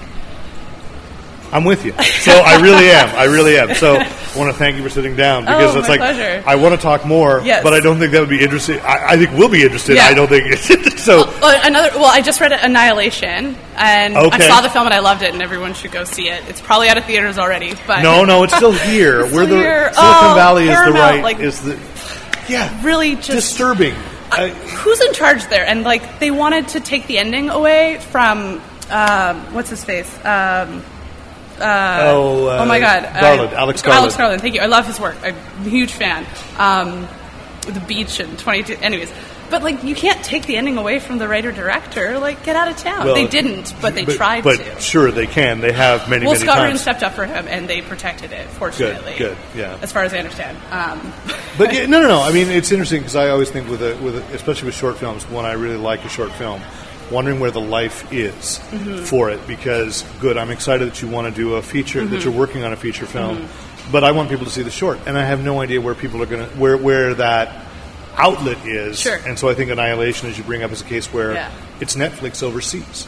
Paramount had so little faith, Faith in- yeah. that it's not getting an international Yeah. distribution. It's going right And that's just so unfair to the fans out in other. But on the other hand, I subscribe to Netflix, and I find so many cool things absolutely, on Netflix. Absolutely, absolutely. That's a whole other conversation of like distribution and streaming, Right, and like which we actually I have love many the times on the theatrical model, but I don't know that it's sustainable. for every film. Yeah, or at all. Who knows? That's that's yeah. They're going to get beamed into our heads eventually, just Yes. directly. and They're going to cut off the middleman. Just get on board now. Yeah, just get So into the pod really Yeah. and then go to sleep and let the with the same go. kind of Yes. All right.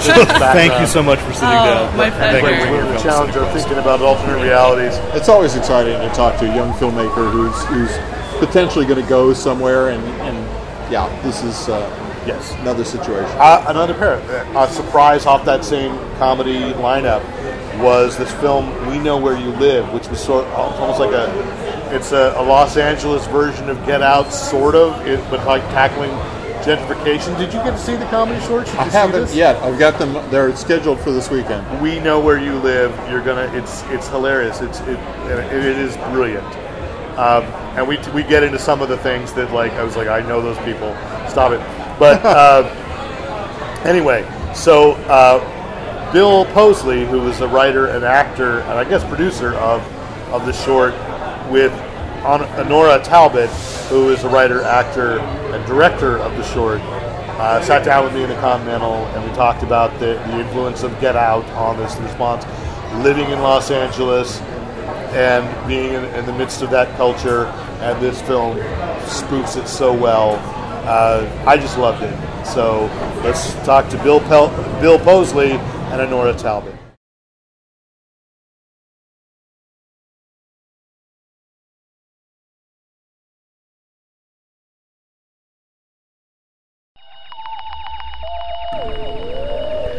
Hey, I am backstage at the Continental with Bill Posley and Honora Talbot, who I will say, identify yourselves. I'm Honora. Yes, you can probably guess which voice is which. But Hi, I'm Bill. and they are uh, the creative team behind uh, the film "We Know Where You Live," a short film in the, that's playing here at Cinequest with the comedy shorts. So let's let's begin with this. Uh, you brought it up in the Q and A, Bill. That I, I always have to remember that no one can see me gesture when they listen to the podcast. You brought up this is almost like a response to Get Out. It's an interesting piece about rental or, or the gentrification, perhaps, Mhm. of uh, native Angelinos versus. I don't know what you want to say. Uh, Hipsters? Predatory hipsters? Predatory hipsters is perfect. Yeah, yeah. Um, and yeah, like I don't know, not that your uh, response. I, I think it's more like it's uh, Just in very akin to and inspired by Get Out. Yeah, Yeah, I mean that's a bit. But, but well, I would say like a response doesn't necessarily mean like a counter. No, It's yeah, yeah, like- true, It's true. an inspiration, Yes. and I'm I'm fascinated to see how many other pieces of art we will see as a Yeah, result yeah. of that. Mhm. But so, what did inspire Nora? You wrote and directed, or Uh. Bill and I uh, wrote wrote it together, and then I directed it, um, and then we act in it as well. Um, but yeah, I mean, we saw we saw Get Out. I mean, it really is probably the best movie of um, this past year, and um, you know, we come from a sketch comedy comedy background, and we you know have been wanting to make um, just stronger work and wanted to make you know a great short and you know Jordan Peele is you know a sketch comedy genius and I feel like we were just you know doubly inspired that you know he was able to make this you know brilliant film that is funny plays with genre and also has this incredible social commentary. So it just inspired us to figure out what you know what do we like to make a mark on or say something about. And we live in LA and you know gentrification is is happening all the time and displacement is real and so that was sort of like the jumping off point of like okay maybe we can also do a comedic thriller um, How many times a week do you eat avocado toast? uh, there was a point where I was probably uh, eating it regularly. but we moved from the good up. okay, okay. Um, you also mentioned this is an opportunity to cast Latino actors in a role that is not Mhm. kind of well, for lack of better, the stereotypes of what Hollywood is is doing Yes. or has been doing. I think it might be changing. I that's my hope, but Well, there's a march happening right now um, that our lead actress Melina Babadilla is um, actually reporting on. Um, that's about you know getting more uh, Latino representation in Hollywood uh, because the Oscars are tomorrow, and so um, there's is like a march happening Mm-hmm. right now, and that's actually why she couldn't be here today. Oh, Yeah, I think it's something crazy. Like, uh, you know, the Latino population is nearly twenty percent of the American population, and, And only like fifty percent of LA. Yeah, yeah, and six percent is represented on television. It, it makes up Yeah, like 6% on yeah. television, so it's pretty low Mhm. Um, for how much uh, you know citizens we have in this country that are Latino. And you know, a lot of times you see things like it'd be like, oh well, Narcos, or you have you know some of these things, and a lot of times they're you know it's it's perceived you know they're perceived as you know. Uh, uh, drug lords or yeah, or slut- mistresses, or you Yeah, know, yeah. just Right. this.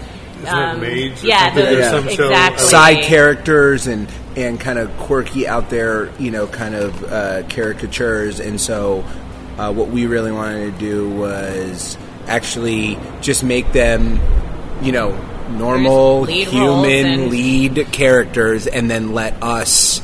The uh, quote We're the unquote side hipsters characters. be We're the, the side stereotypes. I did, so wait, stereotypes. so here, I, like uh, of the things that are kind of the hipster that you'll see, there was the Mayan chant, which was probably my favorite moment. Yeah. of that having the correct. No, it's from Spanish. Yeah, No, yeah, it's not, um, but of the things, uh, how much did you have to make up, and how much have you really encountered people saying like, you know, I, there's nice details like the, the bar that is a, Mhm. a briefcase essentially. Yeah, Uh, home so- bar that you know you can carry along and You make your cherry lemongrass simple Yeah. syrup. Well, yeah, just to, I, I don't know. Uh, so basically, what, you know, us coming in to their home uh, and trying to creepily gentrify them is, you know, inspired by the amount of, you know, Spanish, Latin culture that already exists in LA, and and then starts getting appropriated. Is, is getting appropriated, um, and that's where that scene basically came from. Is and like you know, I always hear,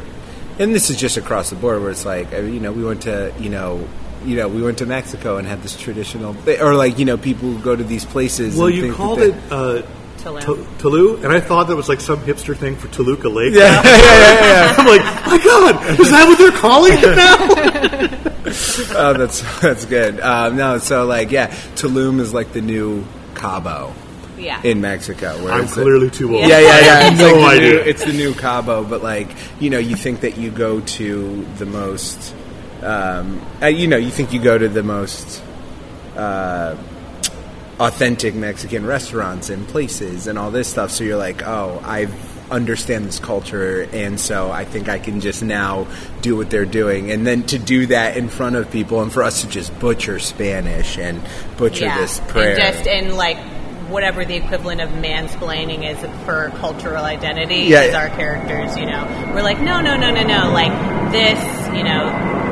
You know, my uh, didn't like Mayan come from Spanish. You know, Right. like we are trying to like, no, this is real, and we're just saying all of the exact wrong things. Yeah, I, I don't know what the word. I think mansplaining has just become the general term, but it, it, was- it, it was fascinating. So, yeah, what's what's next for the film and for you? Well, we'd love to, you know, play in more festivals. This was the world premiere here. Um, We're honored. and yeah, I was so excited. It was, it was really, it's been a wonderful festival. Um, now we're playing at the Portland Comedy Festival, and um, yeah, waiting to hear for from some more. And yeah, I mean, we have other short films in the works, and I mean, we'd love to see this as, As a, a movie, feature I mean- for sure. The a longer, more you know, really up the ante and really intensify it a lot more yeah, and be able this to. is almost like a first, you know, not Yeah. even a first act in the movie would be, you know, so And you- so much more. Yeah, and you mentioned a, a little bit of background in sketch comedy. So, are you on stage with the troupe down in LA, or Uh, yeah, I mean, I perform with a, a sketch team called Drug Money, and um, we have our we have a show at the Comedy Central stage March 20th. Where is the Comedy Central stage now? Um, Hudson it's- Theater on Santa Monica Oh, in okay. Los Angeles. Mhm. Um, and he has a, a one-person show that's going to be at, at Fringe Yeah, yeah. So I'm going to be in the Hollywood Fringe this year, doing a one man show called. uh, called "The Day I Became Black: A Biracial Experience in America." You can pin that to a specific day. Yes. Okay. uh, it is. Uh, it was the day of the OJ verdict. Because I'm biracial, I thought I was both black and white, and my dad sat me down and explained that I wasn't. I was black. How And old so- were you? Not eight, nine years, nine years old. I, when is that? Because I want to see that show. Oh yeah, yeah. That'll be. Uh, it'll be in June, but it'll probably be sooner. I'm going to put up some preview shows before then. Okay. Before Okay. the run. You So- have my card. Yes. I want an email. Yes, because I, I could easily get down there to see that. I'm I'm fascinated. Yeah, So, yeah, yeah. Cool. Wonderful. And uh, yeah, so hope you enjoy the rest of your Cinequest. Thanks for sitting down, and thanks for a really fun, fun, and thought provoking film. Appreciate it. Thank you. And I'm hoping Bill reaches out to me. He mentioned he's doing this one man show. I really want to go see it. Once you see the short In Los Angeles? in Los Angeles, Okay. yes. Uh, he, he talked about it in the interview, so I don't need to repeat it. But because people listening have heard about it now. See, there's that time travel thing. You haven't It's- heard it it's yet. difficult, yeah. it is difficult. And then I'll hear it again before they do. Right. It's so confusing. Anyway, uh, so I'm looking forward to that and uh, really cool. Again, man, what an inspiring week this has been. So, and there's still more because we have more conversations to have this weekend and for next week's episode. And there was one director who had to leave, and we'll just have him live on uh, on the. And I challenged him. I, I because you didn't get a chance to see Wild Honey. No, I did No, okay. There's a there's a joke, which is my my only disappointment with Wild Honey. I'm going to talk about it now because the challenge is going to be there in the next episode, and I already warned it. Uh, there's a character in there who references having been in high school in a band called Puke Bone, which is not the joke. The challenge is that he says that all the songs, the original compositions of Puke Bone, were references and responses to Philip K. Dick's works. Oh. And then we never hear anything from Puke Bone. So I'm laying it out here. I've already told the director, Francis Stokes, I said, I'm gonna you have to name five songs that Puke Bone performed. Five stories. No, I want Five five, songs. songs. Five songs. I, he doesn't have to sing them. I want to hear five songs. I thought you were going for the references to. Oh, Philip I K. want the Dick. I want the Yeah, yeah, references yeah. too, but I want to know what the song titles are. Okay. so, anyway, great week, and I have no doubt our next episode is going to be fun as heck as well with the conversations we have. Uh, I know already we have in the can a late night conversation with the director, writer, and star, two different people. Writer, uh, no, I'm sorry, story director. He was not the screenwriter, uh, and uh, and the star of Seeds, a disturbing psychosexual fairy tale. Uh, that was Owen Long and Trevor Long. Trevor being one of the stars. Aren't they all though? No, not all of them. Okay. Uh, Wild Honey was not. Uh, so No, I meant fairy tale. Oh, well, there is something to that. What was it? You remember that Neil? There was an Irish one, uh, In the Company of Wolves. Have you ever seen? Yes, it? I have. Yes, with Angela Lansbury. Yes, that was psychosexual. That was an interesting one. Yes, way back when. Neil Marshall. might I just wrong. always go back to Goblin Market, Sure. Rossetti's, and so. Sure. So, anyway, the point is that Owen Long and Trevor Long, you may know Trevor from the Netflix series Ozark. Netflix is got it, getting a lot of plugs from us this week. Anyway, you may know him from that. Anyway, we talked to them uh, Tuesday, late Tuesday night, and I know we still have more in the can. So, anyway, let's get to it. Thank you so much for listening so far. Once again, if you have any questions, comments, compliments, commentary, criticism, write into editor at fanboyplanet.com. And of course, uh, all the episodes from Cinequest are brought to you by Tito's Handmade Vodka. That too is for Sal Pizarro, or perhaps the apple pie at Johnny Rockets. They could be a sponsor too. So uh, that's that's it for this this episode. Thank you. This is Derek McCaw, editor in chief of FanboyPlanet.com. And this is Rick Bretschneider reminding you to Use your powers for good. And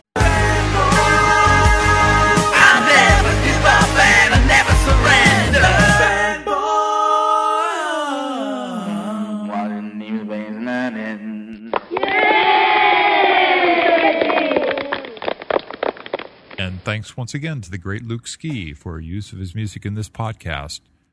Visit Luke Ski at www.thegreatluke, L-U-K-E-S-K-I, dot com.